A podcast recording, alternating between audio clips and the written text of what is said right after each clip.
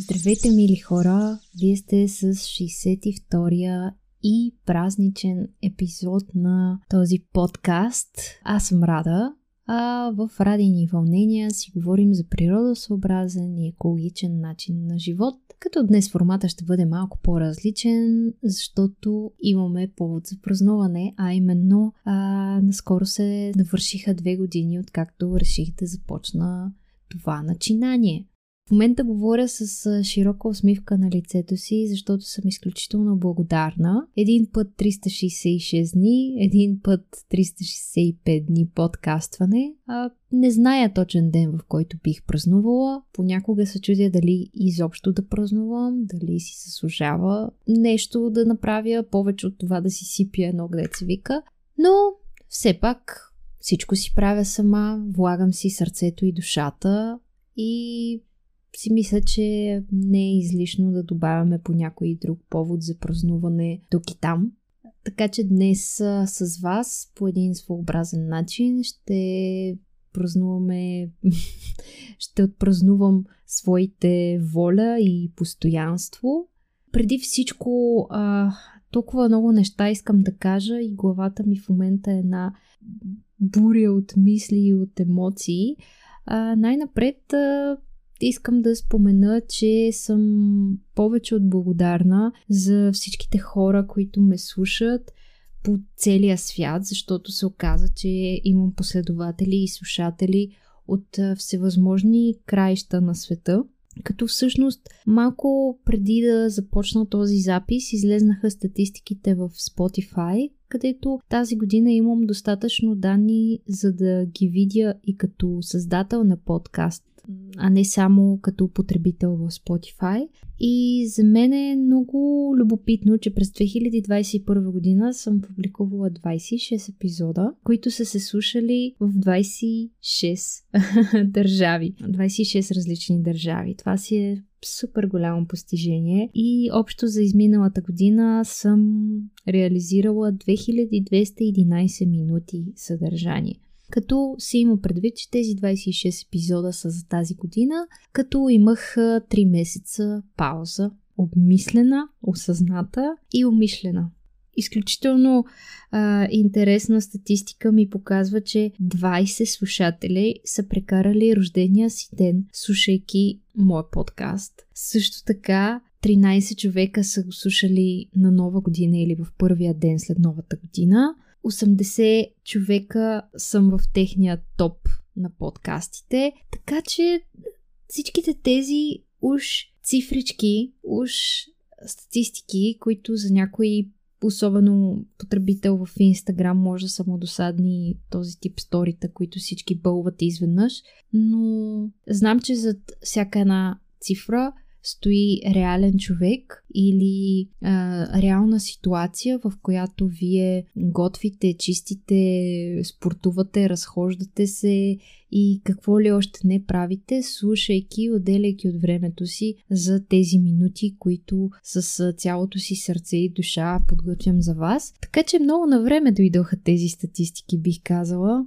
Много приятно ме настроиха за днешния епизод. А в него реших да направя нещо малко по-различно, като отговарям на вашите въпроси. Пуснах в Инстаграм запитване а, по предложение на една дама, която е от а, моето общество, от хората, които ме подкрепят в Patreon предложи Сиси да отговарям на ваши въпроси в ефир, което на мен ми беше минало през а, ума. Често казано нямах големи очаквания. Получиха се, получих интересни въпроси. Ще чуете какви са те. Ще ги отговарям на момента, без да ги премислям твърде много, защото иначе ще излезе измукано от а, пръстите. А пък а, всъщност тук е момента да отделя много специално внимание на хората от а, Patreon, които са от една шепа хора, които първи са повярвали в мен и в това, което правя, без условия, без да имат големи очаквания, без да очакват, че ще снасям а, 6000 допълнителни часа съдържание, а просто имат доверие и искат да подкрепят нещата, които правя, а, независимо от това, без да очакват нещо конкретно в замяна, пак казвам.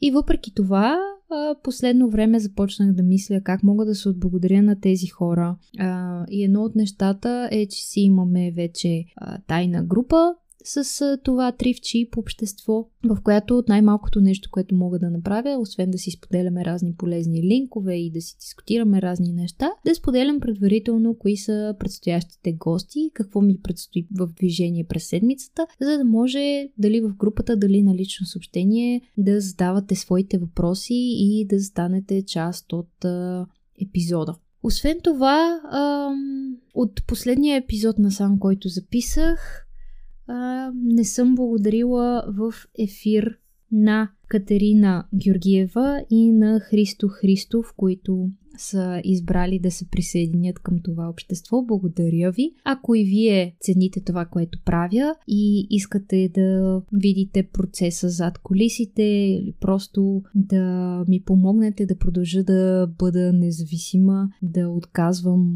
партньорства, които не съвпадат с моите етични и екологични възгледи, ще намерите линкове отдолу но понеже имаме повод да отпразнуваме, този път рожденика ще почерпи и изключително съм щастлива да споделя с вас, че този път си имаме двама партньора, които умишлено съм поканила да бъдат а, част от този епизод и много голямо браво им казвам за това, че се престрашават да направят нещо нетрадиционно, а именно да направим игра в рамките на подкаст. Защото много е лесно човек да направи игра вътре в Instagram или в Facebook, но да направиш в подкаст, това вече си е а, следващо ниво. Така че ам, пак ще напомня и по-нататъка в, ще да кажа в разговора, по-нататъка в епизода ще напомня, но под която и платформа да слушате, отдолу ще има един линк за регистрация, който ще е активен следващите две седмици от датата на излизане на епизода,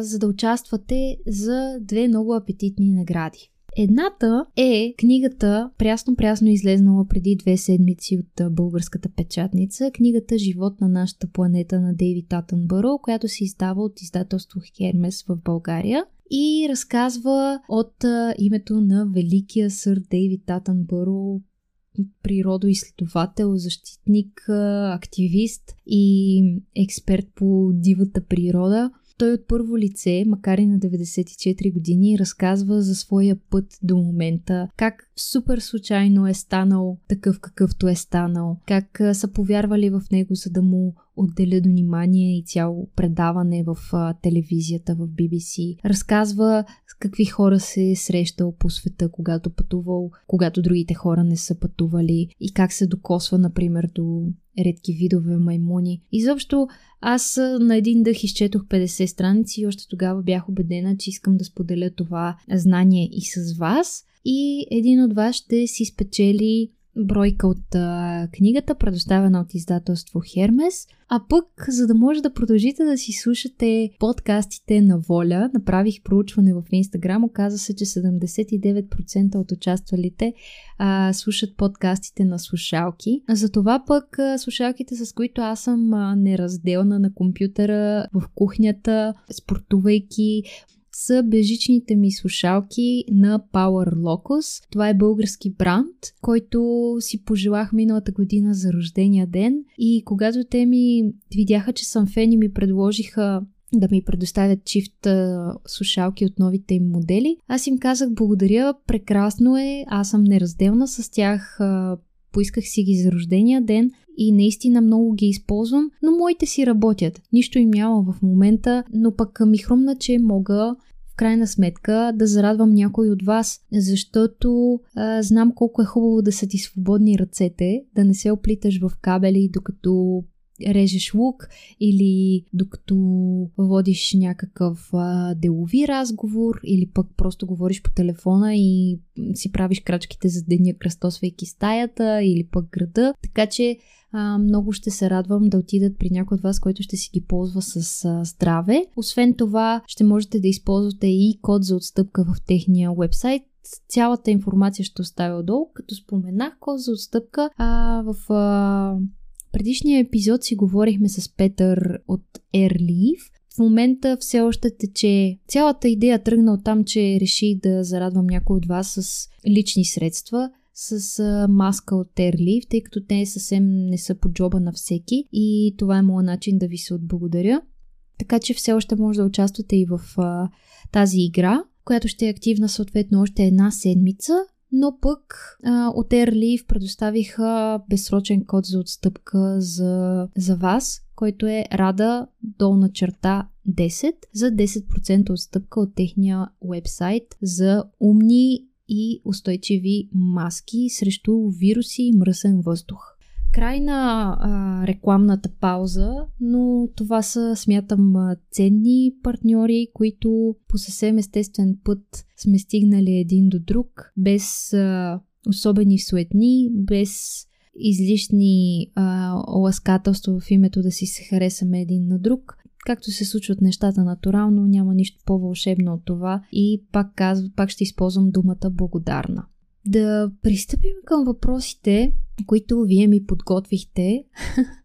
а, те са от всякакъв вид, като някои от тях започват с това как започва всичко с подкастите, защо подкасти, а не видеовлогове и няколко въпроса от този сорт. Как започна всичко с подкастите? Аз самата много се заребих да слушам подкасти, а най-вече на български, тъй като вниманието ми на английски език все още не се задържа за твърде дълго време. А, може би трябва умишлено да работя върху това, но както и да е, това, което ми се слушаше, го нямаше и затова реших да запретна ръкави и сама да си го направя. А пък а, това се случи в момент, в който изпитах нужда да надградя нещата, които вече правях в социалните мрежи и в блога. Живота ми, работата ми, средата, в която движиме среща с прекрасни хора и през 2019 година, значи аз идеята я имах няколко месеца преди това, но тя така и не се случи. Но повода вече наистина да се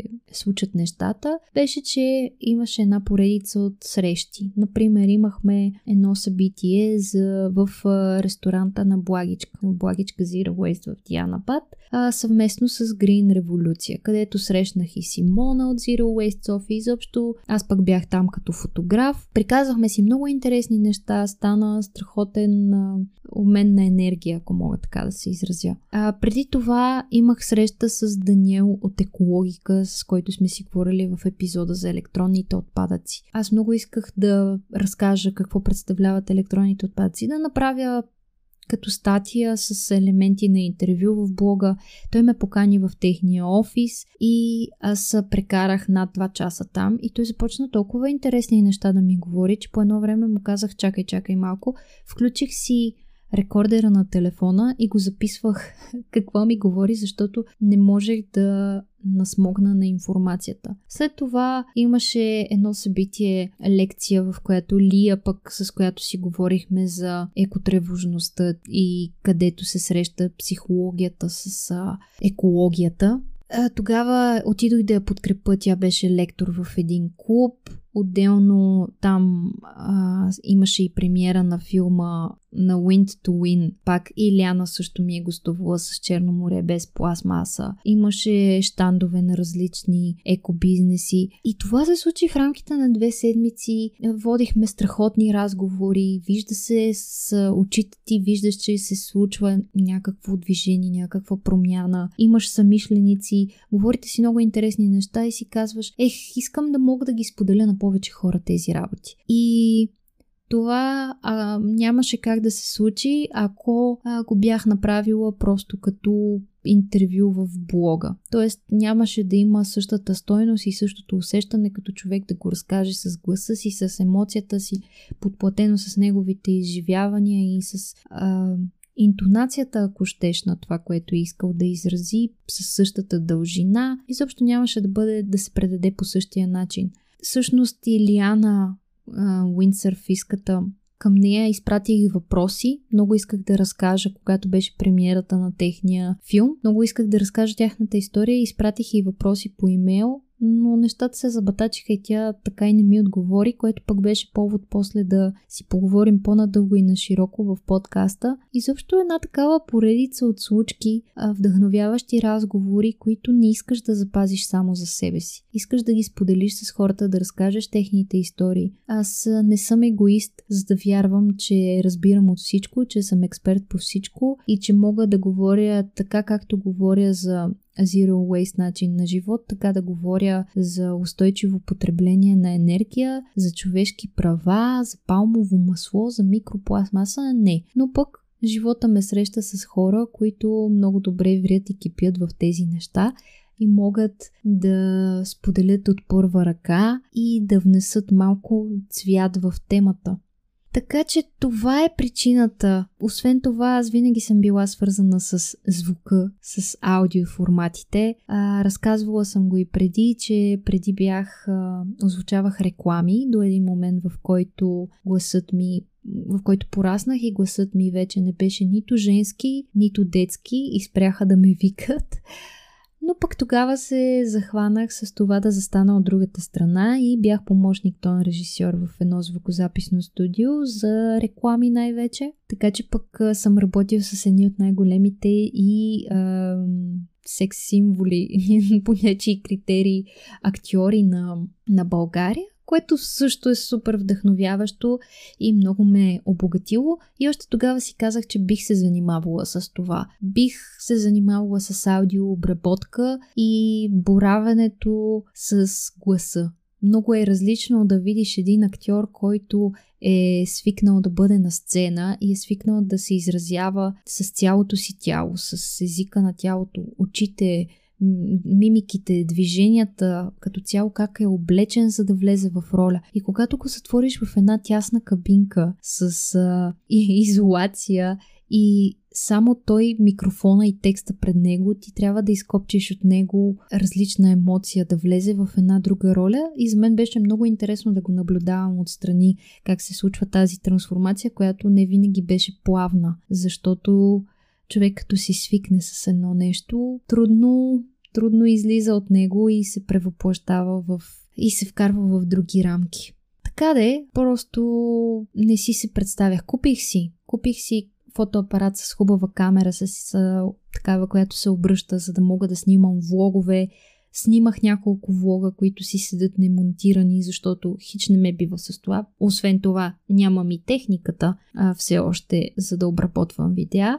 А, вярвам, че някой ден и до там ще стигнем.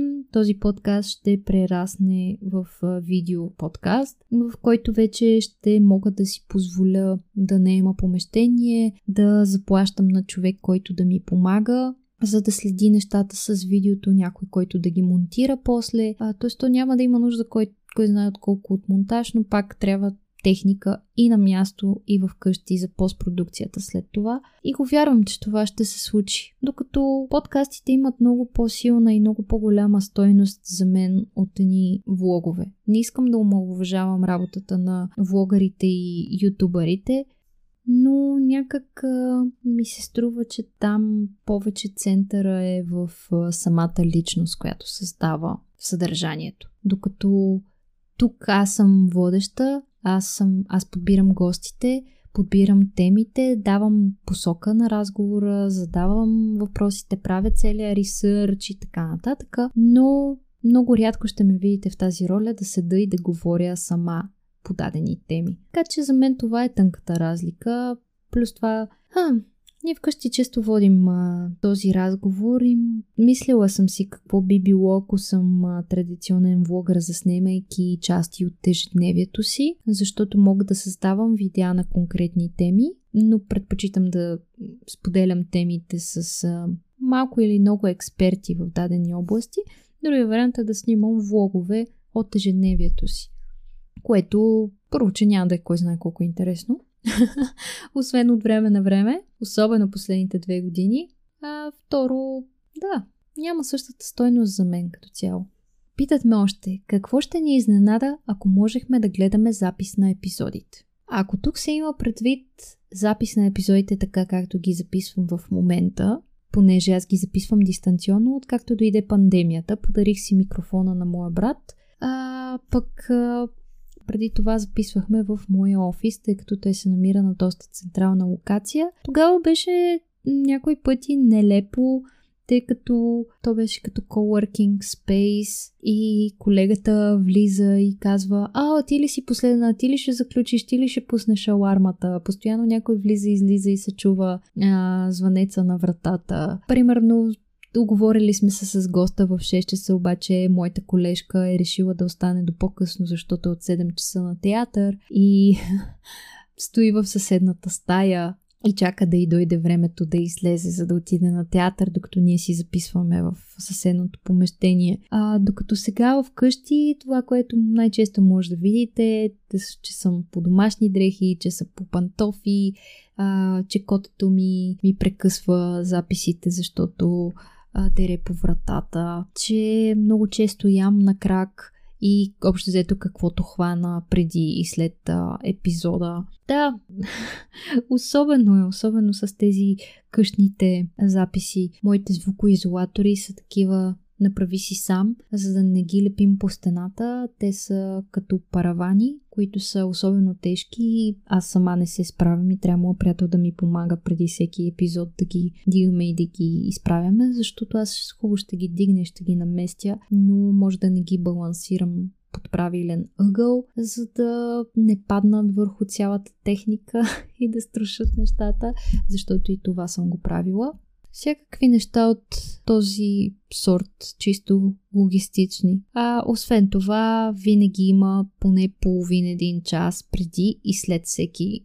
подкаст, в който си приказваме какво с човека от среща, какво сме правили днес изобщо с някои хора. Не са, са ти приятели, но не са от тези, които се чуваш много често. Така че трябва да се дадат апдейти. Това са нещата, които остават скрити по самия процес на записа. Какво е важно за теб при подбора на гостите за подкаст?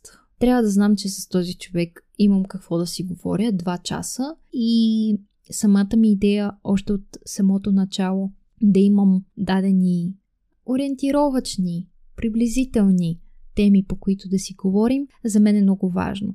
Ако някой човек ми е интересен, но аз не мога да измисля конкретна тема, с която, за която бих си говорила с него поне един час, м- оставям го във времето да отлежи и по-често не ги каня тези хора. Особено е, защото а, трябва хем да го опознаеш, хем повечето хора, които каня, няма особено много информация за тях в интернет. Трябва да разчиташ на лични контакти, на някакви по-общи теми, а, по които ще си говорим за да ги питаш в професионалното им, не в личното а, естество на нещата. Това е за мен на първо място. Има хора, които страшно се притесняват.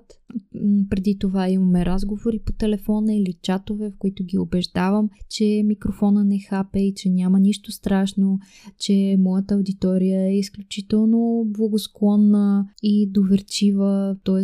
имат имат ми доверие и каквото и да пусна го слушат. Така че а, няма нищо страшно и подкаста е такъв формат, че можеш да се развихриш, да си разпънеш темите както не си свикнал, ако те канят, например, по телевизията, защото там е въпрос-отговор, въпрос-отговор, въпрос-отговор до, до полуда. А пък а, тук човек може да си тръгне в каквато посока си поиска, да си каже неща, които по принцип не би казал по радиото и по телевизията, защото ще му бъде наложена някаква цензура или ще му бъде съкратено времето или няма да бъде разбран правилно. И защо примерите са много. Освен това, не знам дали сте забелязали, но се опитвам все пак да редувам, тъй като този подкаст е основно за екологични теми, тъй като и мен това най-вече ме интересува и включително и аз научавам адски много нови неща, даже при самата подготовка за, за дадената тема. Много е интересно, защото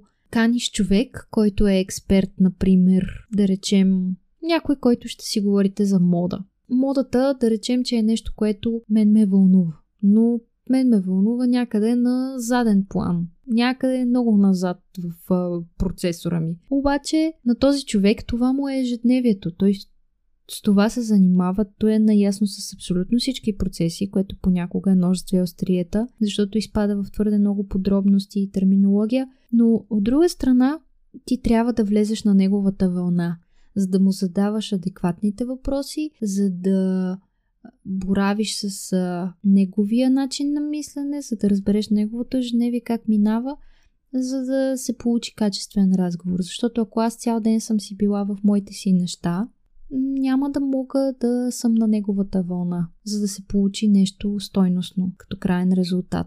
Когато е с по-конкретна тема, пак казвам. Така че старая се да има сравнително редуване на темите, да има и от пътешествия и приключения през екологични теми, през разни житейски, здравословни, хранителни. Така да ако се съберат твърде много екологични епизоди един след друг, гледам да си ги разместя така, че да се получи малко поемане на въздух, ако мога така да го кажа. Да, следващия въпрос е Разкажи ми как се чувстваш, когато просто не ти се споделя, записва и говори. Отиваш да отпочинеш, биеш си главата в стената, може би. Често срещаните прегаряния на артиста често водят до израстването, но как излизаш оттам? А, това, което се научих в последните месеци година да правя е да записвам нещата на куп. Например, тази седмица имам три подкаста, защото в момента съм в настроение за записи. И ми се говори и ми се обсъжда. Докато следващата седмица или последващата, когато ще имам повече работа заради коледа, нито ще имам време, нямам, вечер ще предпочитам да си легна на дивана, да си гледам TikTok или да чета книга и изобщо няма да ми е комуникативно и да бъда настроена за нови разговори. Плюс това, като се вдъхнови от някоя тема, апетита малко идва с яденето, но когато се вдъхнови от някоя тема, мога гледам да я хвана и да я направя на момента, за да речем, както записвам три, запис, три подкаста тази седмица, да имам за три седмици напред да съм се подсигурила и да ми е по-спокойно около врата, да не усещам натиск, защото усещаш ли натиск, тогава и резултата не е стойностен. Което пък ме води на мисълта, че не всичко е на всяка цена. Аз съм казала, че епизодите ще излизат в петък, но това някой пъти се случва в събота, някой пъти се случва в неделя или в понеделник, просто защото при мен думичката трябва не е задължителна. И ако, при, ако не съм смогнала с постпродукцията, то е защото съм предпочела да си почина, че съм предпочела да отида на планина, да, да поспя повече, да прекарам време с семейството си или с приятели, вместо да съм вечно пред монитора. Може би, ако го работех само единствено това, щях да съм стрикна даже с точен час и точен ден. Но за момента няма как да се случи и знам, че хората не ми се сърдят. Знаят, че дали епизода ще се появи в петък или в понеделник, те така или иначе ще го слушат. За това много ви благодаря. Такива неща ме тормозят от време на време, но в никакъв случай не трябва да изпитвам тежест. За когато не ми се записва и не ми се говори, просто не записвам и не говоря. Затова е хубаво и пък, за да спазвам все пак някакъв приличен график, да си ги записвам предварително, когато ми се говори, за да имам после само, само за споделяне, само за шерване и маркетинг. Но при мен, така или иначе, природата е решение за всичко. На мен тя ми дава много въпроси, много отговори, много спокойствие и гледам да го търся постоянно. И когато се усетя прегряла и пренатоварена, знам, че явно не съм била скоро сред природата, за да, за да се е натрупало това усещане. Следващия въпрос е, ще ми е интересно да споделиш съвети за блога и подкаста. Как го правиш и откъде намираш информация? Тук не съм сигурна, че разбирам много въпроса. А, съвети за... имаш предвид а, като източници на информация при писането на статии. За подкаста намирам хората.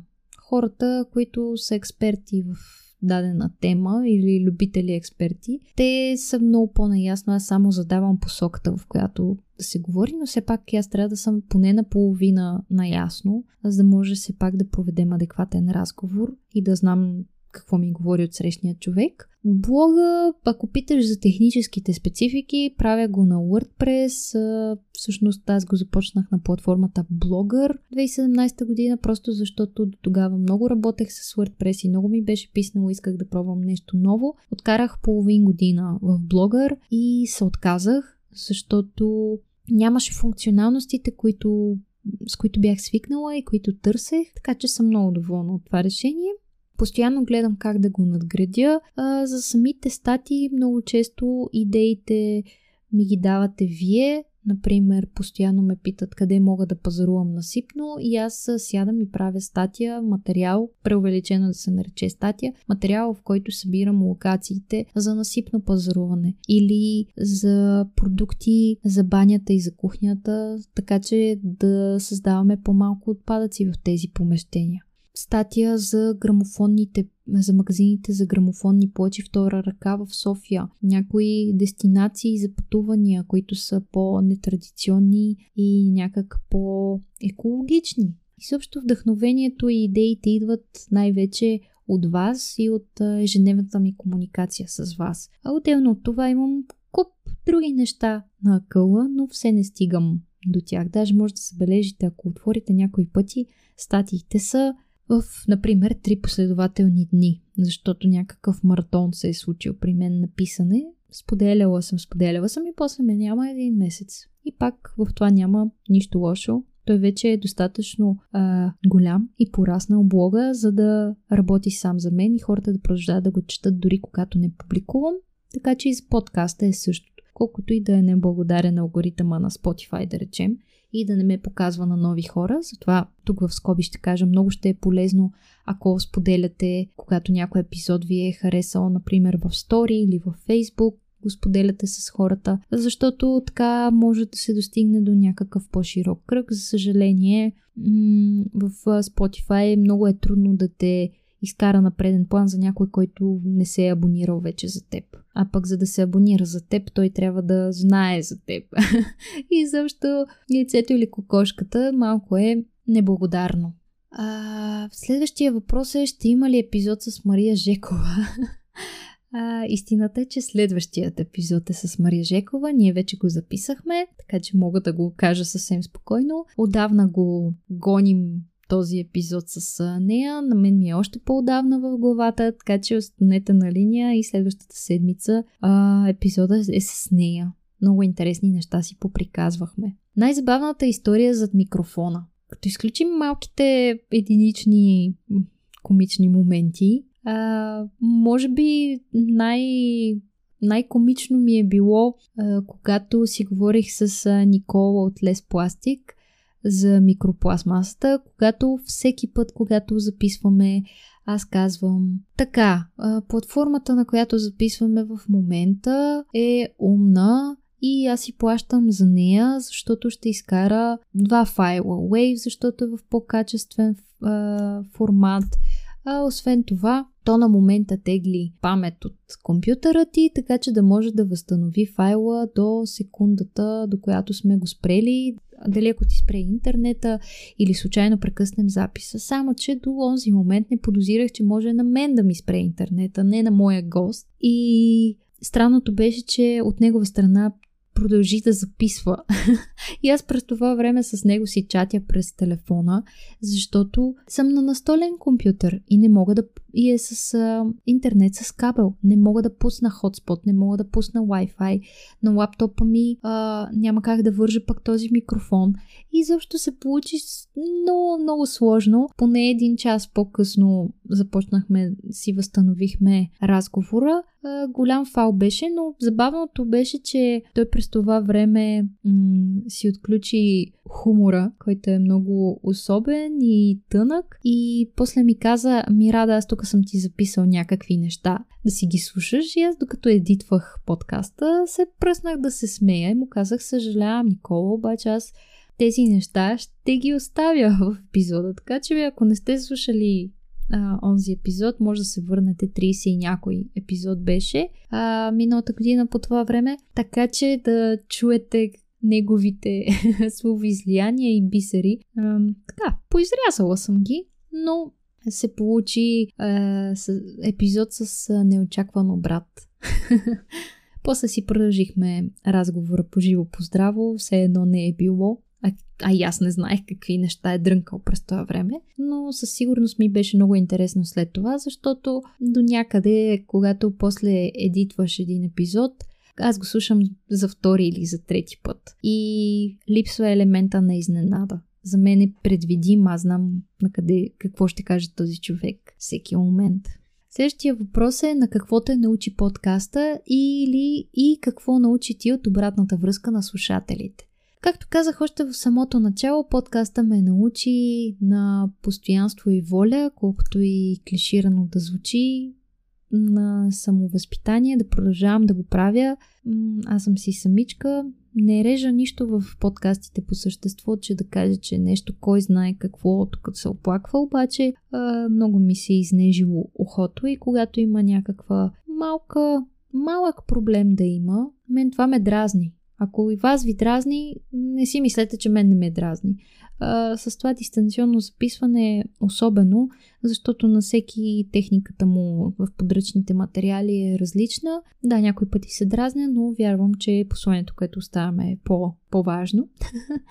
така че много пъти така съм се оплаквала в ефир, но хората ми пишете ми казват, ей, Рада, само ти ги чуваш тези неща. За мен няма никакво значение. За мен е абсолютно окей okay и слушаемо, така че не се впрягай, давай, продължавай. Така че благодаря. А, подкаста ме научи да бъда и малко по-комуникативна, тъй като аз си падам малко темерут. И това е моят повод да изляза извън тези рамки и да говоря дори с непознати хора, да, да се впускам в нови запознанства и контакти и да бъда упорита. Така че ми е дало много и продължава да ми дава и вярвам, че ще продължи да ми дава. А, следващия въпрос е какво точно работиш, как и защо го избра, от кога го работиш и как се развиваш на работното място. Продължавам да работя това, което работех и когато стартирах подкаста. В нулевия епизод разказвам повече за това. Много пъти казвам, че работя в гражданския сектор. Всъщност съм координатор на състезателите по природни науки на България. Това са националните ни отбори по природни науки, по математика, информатика, физика, химия, биология, лингвистика, астрономия и астрофизика. Това са ученици от 9 до 12 клас, които представляват страната ни на балкански, европейски и международни състезания. То е като, те са като олимпиадите в спорта, като Олимпиадата в спорта, само че се провеждат всяка година. Изключително са престижни и са едни единствени. Те са 15 на състезания през годината.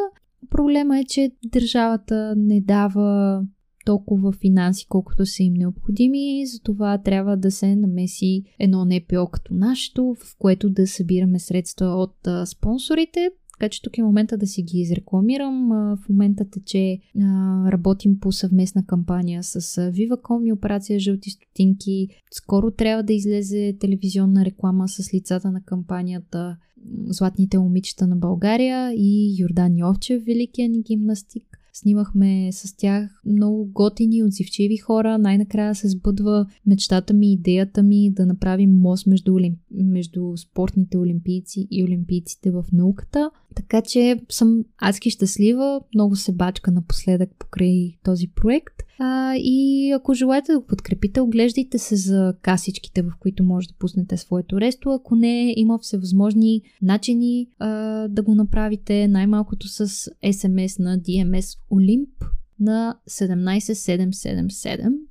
Много е вдъхновяваща тази среда. Истината е, че аз нищо не разбирам от природни науки, но в случая не ми и трябва. Вече 6 години се занимавам с това. Моята работа е по-скоро къде е пиарска, къде е ресърчърска. Работата е сезонна в смисъл, че се движим по определен календар и лятото има най-много работа, защото тогава са състезанията реално. А пък зимата се отдавам на реализирането на разни други идеи, като правя рубрики, пиша статии, провеждам интервюта и всякакви подобни неща. Много е за мен е вдъхновяващо да общувам с такива хора. Те не са само ученици, общувам и с големите, завършили вече а, отдавна хора, които са се състезавали през годините, апдейтваме се кой какво прави с живота си, какви проекти захваща, как може да подкрепи настоящите ученици. И също много е интересно, смятам различно. Иначе аз съм завършила международни отношения. Не смятам да се занимавам с политика и международни отношения, ма знае ли се? Може някой ден и до там. И така да се случи и да се завъртят нещата. Аз не вярвах и, че с нещо пряко или косвено свързано с природните науки ще се занимавам, но ето, че така се случва. А, друг въпрос е откъде е любовта ти към овцете? Имаш ли някаква лична история? И би ли си взела една-две овце, ако имаш къде да ги гледаш? Бих си взела, да, ако живея в къща, бих си взела една-две, не знам доколко е. Що пък не? Не е нужно да са цяло стадо. А, то са готини. А, разказвала съм я тази история и преди не съм сигурна, че в подкаста съм го разказвала или само като съм гостувала. Майка ми ми беше взела една плюшена овца от един секонд-хенд магазин, която аз много си харесвах като плюшена играчка. И по-късно, вече като станах на 4, а, отидохме в магазин за тапети, да си избирам тапети за предстоящата детска стая и разглеждам каталога и виждам зелен тапет като трева с пасящи овце. И, си, и казвам на майка ми, това е. И тя много лясно си го спомня. Тя ми казва, добре, виж, има мечета, крави, кукли. И аз казах, не, овцете. И съответно ми направиха детската стая с тапетите на овце, за да ми отива на, на, на стаята ми ми купиха чаршафи на овце, пижамка на овце. А, беше много интересно то от немотия и от нямане на финанси съм имала доста zero waste детска стая, защото а, всичките мебели бяха направени, освен леглото, останалите мебели в стаята бяха upcycled от а, разни други мебели на семейство и приятели, които ги облицовахме с цветни парчета плат, така че да бъдат шарени и готини като за дете. А, масичката ми до леглото беше направена от баща ми и ръчно боядисана. М- мазилката ми в стаята се пропукваше отгоре на тавана, затова я изрязаха в формата на облачета и аз си представях, че всъщност са овце. Рафтовете ми над главата бяха стари кухненски шкафове, на които бяха махнати вратичките и едното беше с играчките ми, другото беше с книгите ми. Изобщо много с умиление си спомням за тези моменти, много се вълнувах от този процес и в последствие въпросът беше за овцете. Но а, в последствие овцете започнаха много да се насаждат в моя живот. Като тинейджърка имах толкова много плюшени играчки, колкото не съм имала като дете. Даже си празнувах един рожден ден на една учебна практика, където целият клас, 30 човека, ми беше купил всеки различна овчица и аз се прибрах с цяло стадо. Но вече избягвам да си купувам а, такива сувенири, защото само събират излишно прах, така че съм ги прибрала в една-две големи котии и се примайка ми овцете, но те продължават да ми бъдат много сладки същества, много готини, за мен са символ на свободата, на спокойствието. Да, трудно ми е да се свържа с а, типичното иначе определение за тъпи животни, които действат праволинейно. Напротив, аз ги виждам по друг начин. Как се виждаш след 10 години? Наскоро пак ми го зададох този въпрос и не знам как си как, си, как се виждам. В работно естество не знам, не съм мислила по този въпрос, тъй като живота е непредвидим, но в личен план с човека до себе си поне по две. Вярвам, че човек, когато е щастлив на мястото, на което е, м- ментално, всичко друго само ще му, се нареди, ще му се нареди. Следващия въпрос е, имаш ли мечта, лична и не само, която няма начин да се реализира, но би ти си искал? Тук много на широко мога да се впусна в отговора, ако става въпрос за някаква екологична мечта, за прекрасно, чисто бъдеще на нашата планета. В лично естество не знам, не вярвам. Нещо, което няма начин да се реализира е, например, иска ми се да мога да летя и да мога да се телепортирам. Иска ми се да обиколя света ей така с две штраквания на пръстите, но това съм далеч от идеята, че може да се случи. За всичко останало не си го поискал, не си го направил. Не вярвам, че има невъзможни неща, просто е необходимо време и търпение. Така че, ако го поискаш, защо пък не? Ако искаш и президент, може да станеш някой ден. Ако си на 20, просто няма как да се случи точно сега. Това ми е мисълта. Друг въпрос е как избра коте, а не примерно куче. Това по повод котето, което осиновихме. Не съм го избирала, то ме избра мен.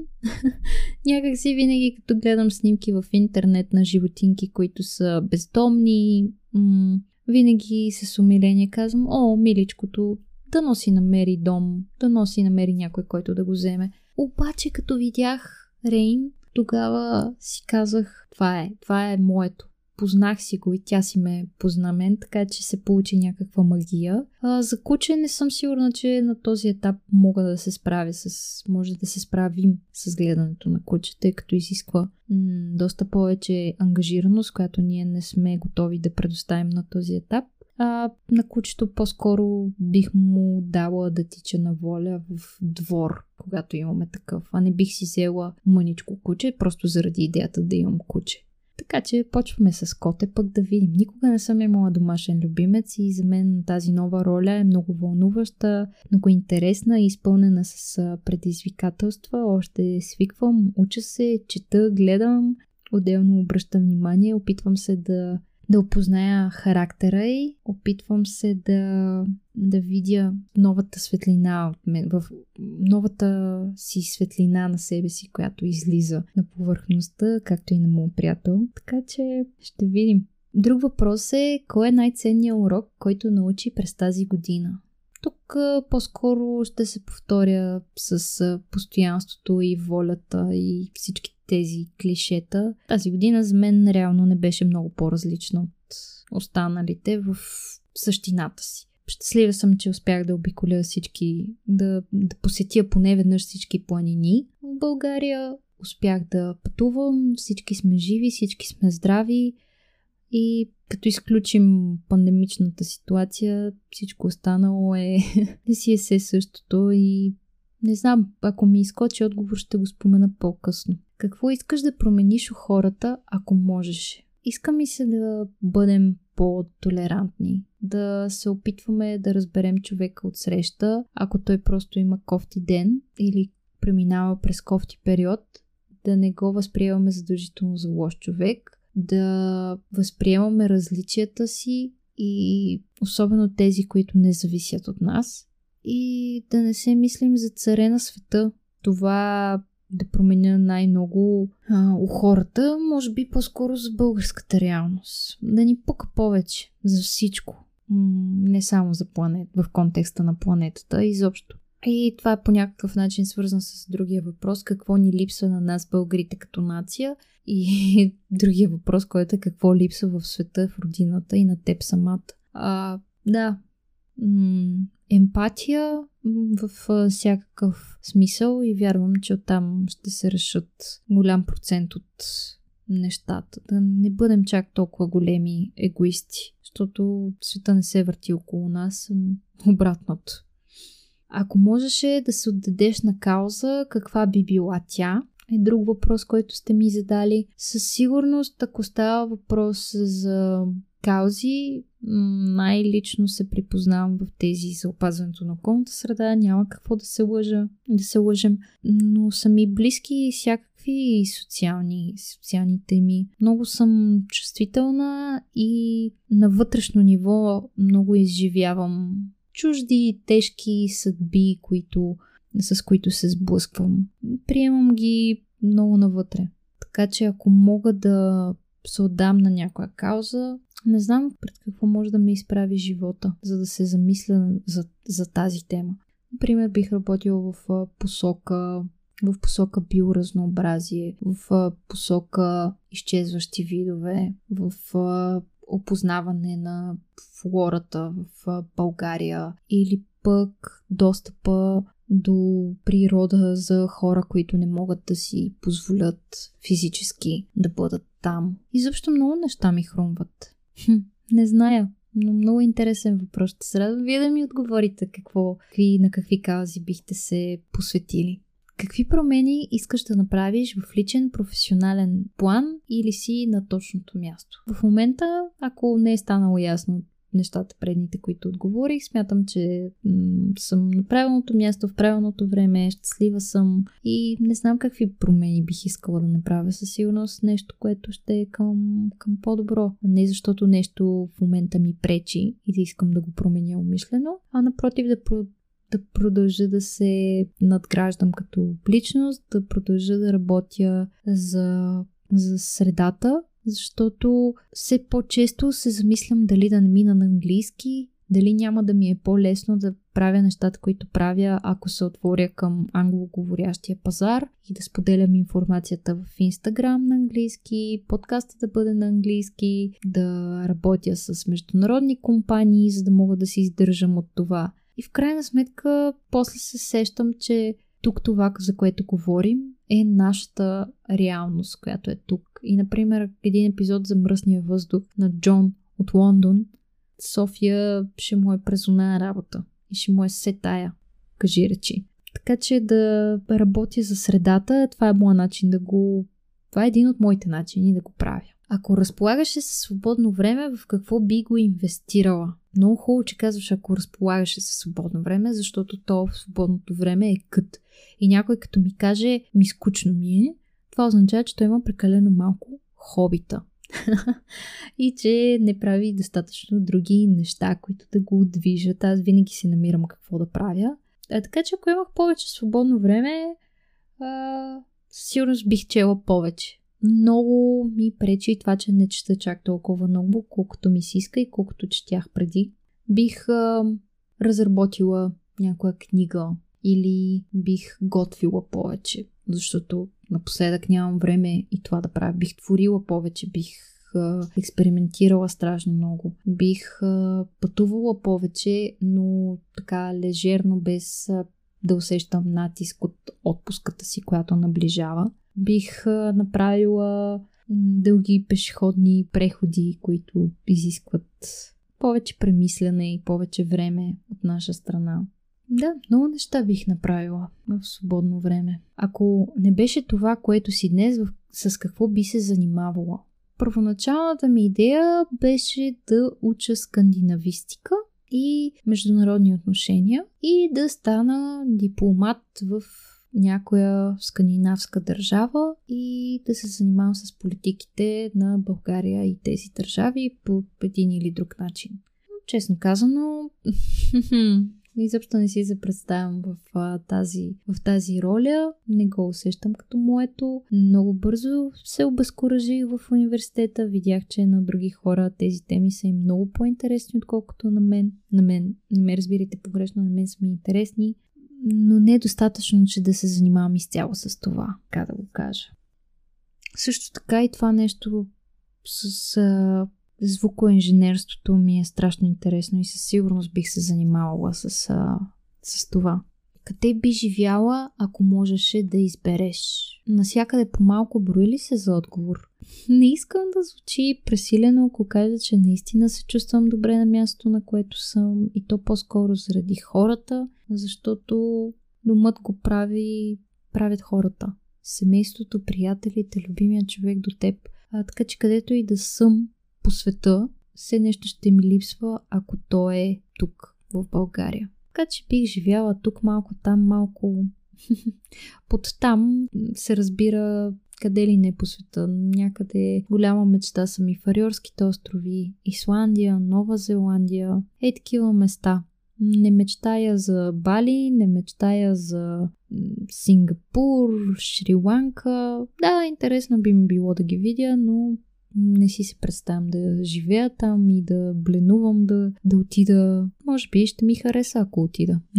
Обаче, да да знам, прекалено малко съм пътувала, за да мога да, да знам. Но не изключвам идеята да се пренеса на къща някъде тук около София или около някой друг голям град.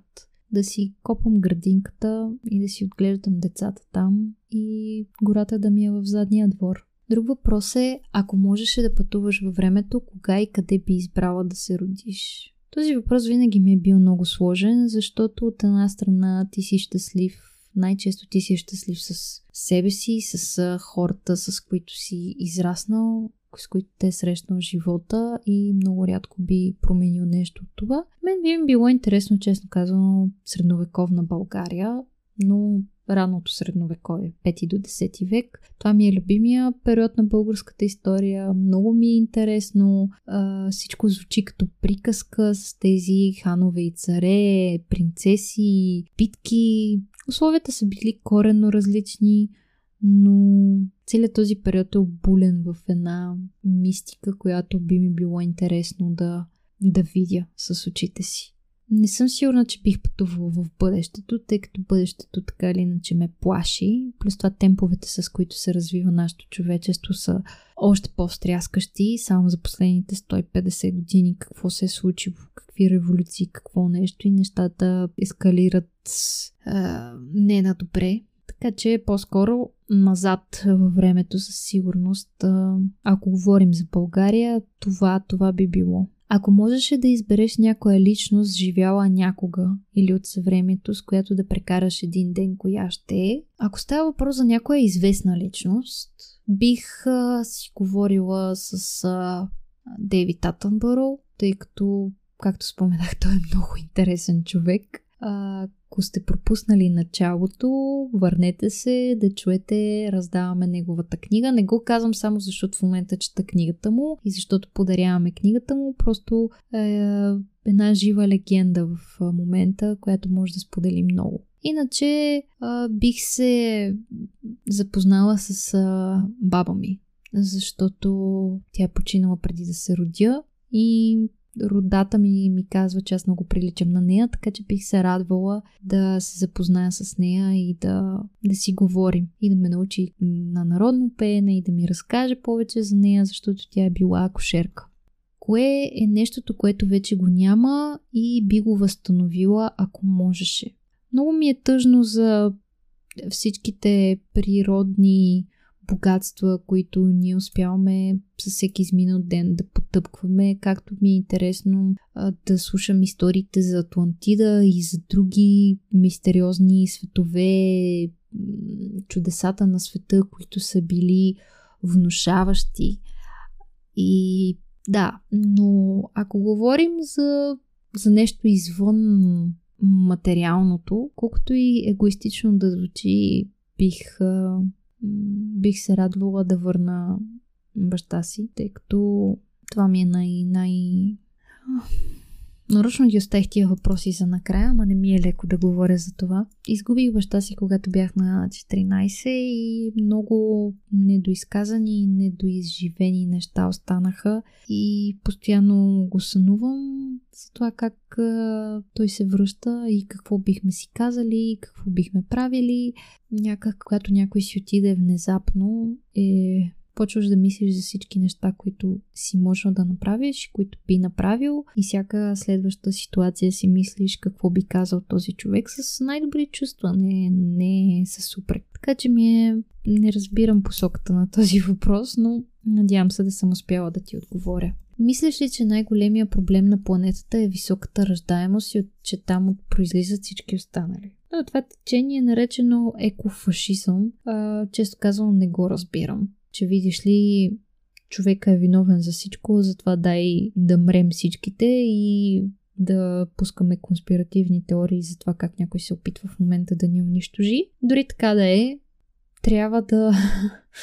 не знам, не мисля, че най-големия проблем е високата ръждаемост. Да, ние сме най-големия проблем на планетата, защото живеем на ужасно забързани обороти, но ако позабавим темпото, може би нещата няма да изглеждат по този начин. И няма да ни се налага да се изтрепваме, дори ако се изтрепваме. Кои три предмета би взела със себе си, ако къщата ти гори? Ако изключим приятеля ми и котката, бих... да бъда практична, бих си взела портмонето, защото ми е писнало да го губя и да ми го крадат и да си вада документи всяка година. Телефона, ключовете, това са... Не, ключовете, може и без тях то вече, ако всичко е изгоряло, може да влезеш обратно.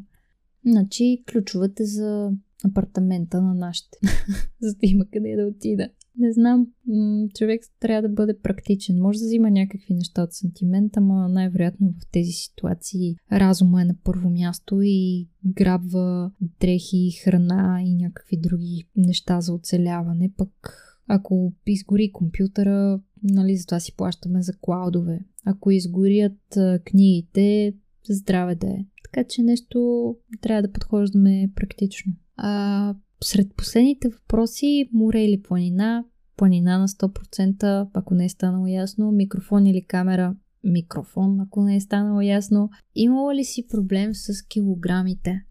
Като по-малка имах проблем с това, че нямах апетит, даже ми даваха хапчета, витамини, добавки за увеличаване на апетита, защото нищо не ми се ядеше не исках да ям, не го считах за нужно.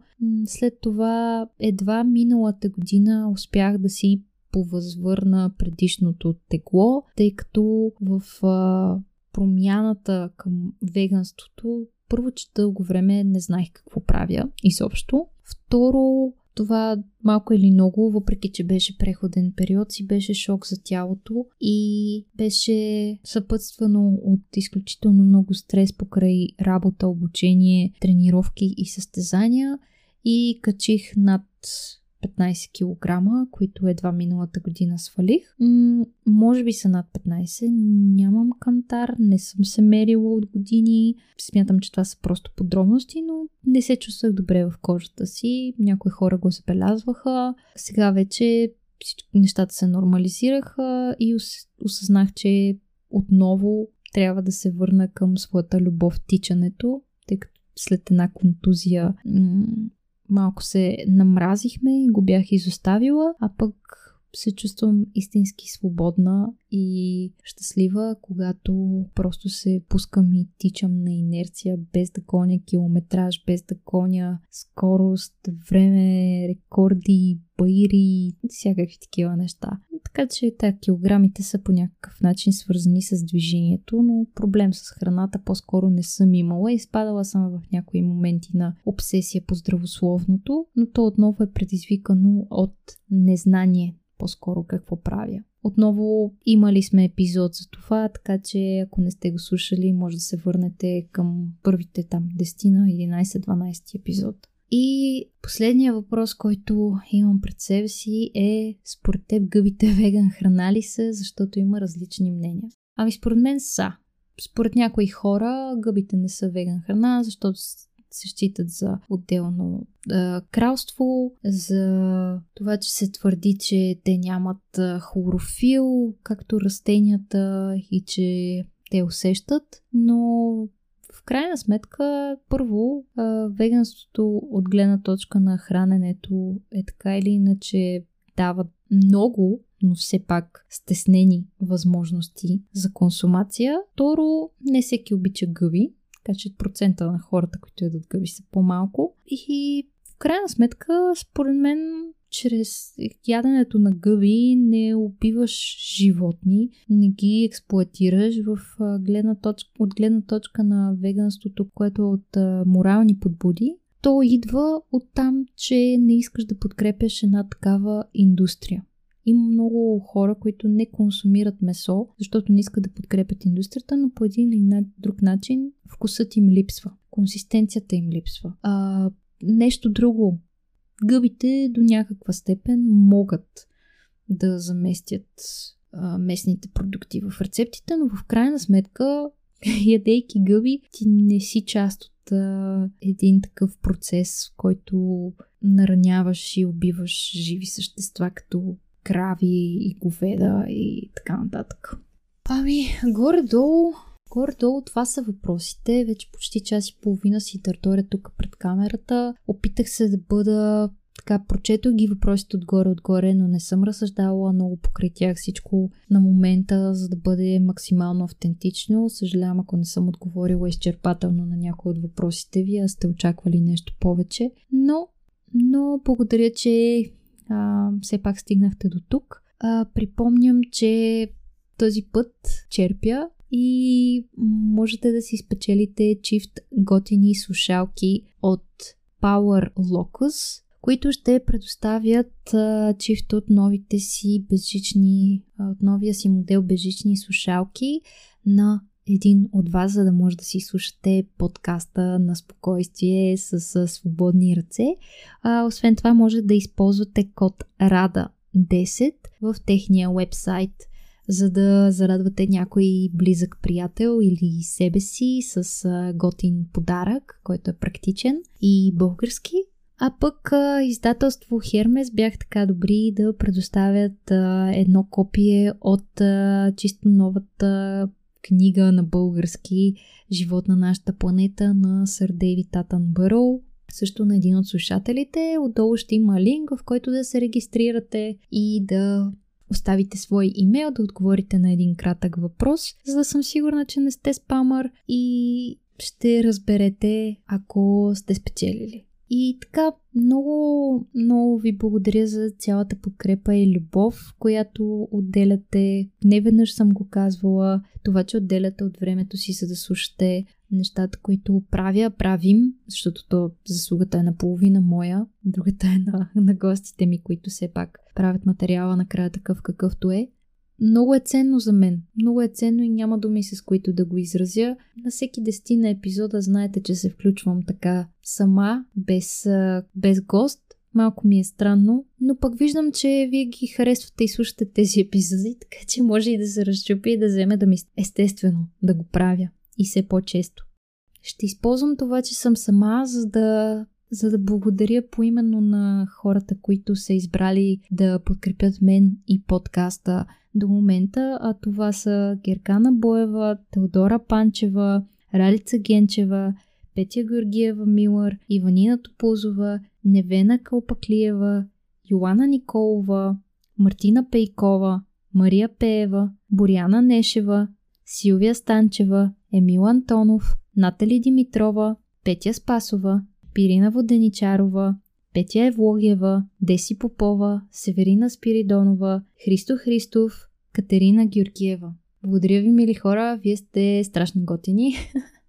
А ако това, което правя, допада и на вас, можете да ме подкрепите с месечно дарение в Patreon. Има, вече съм оставила няколко варианта с различни tiers, а пък може и еднократно чрез платформата Кофи. Ако този вид подкрепа не е вашия, нямате такава възможност, ще ви разбера и много ще се радвам все пак да ударите едно рамо, сабскрайбвайки се, давайки фоллоу в uh, Instagram, Facebook, YouTube, Spotify. Spotify вече има платформа, uh, вече има функция за изпращане на нотификации, така че uh, да ги получавате на мига, когато публикувам нов епизод и да останете в крак с а, предстоящото.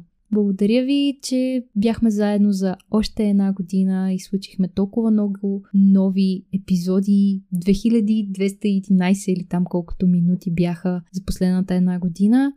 Опитвам се си дам повече кредит. Да, това нещо го нямаше, пък сега го има. И то се случва благодарение и на мен, и на вас. Лека вечер, лек ден, хубав уикенд, кой когато слуша и до следващата седмица.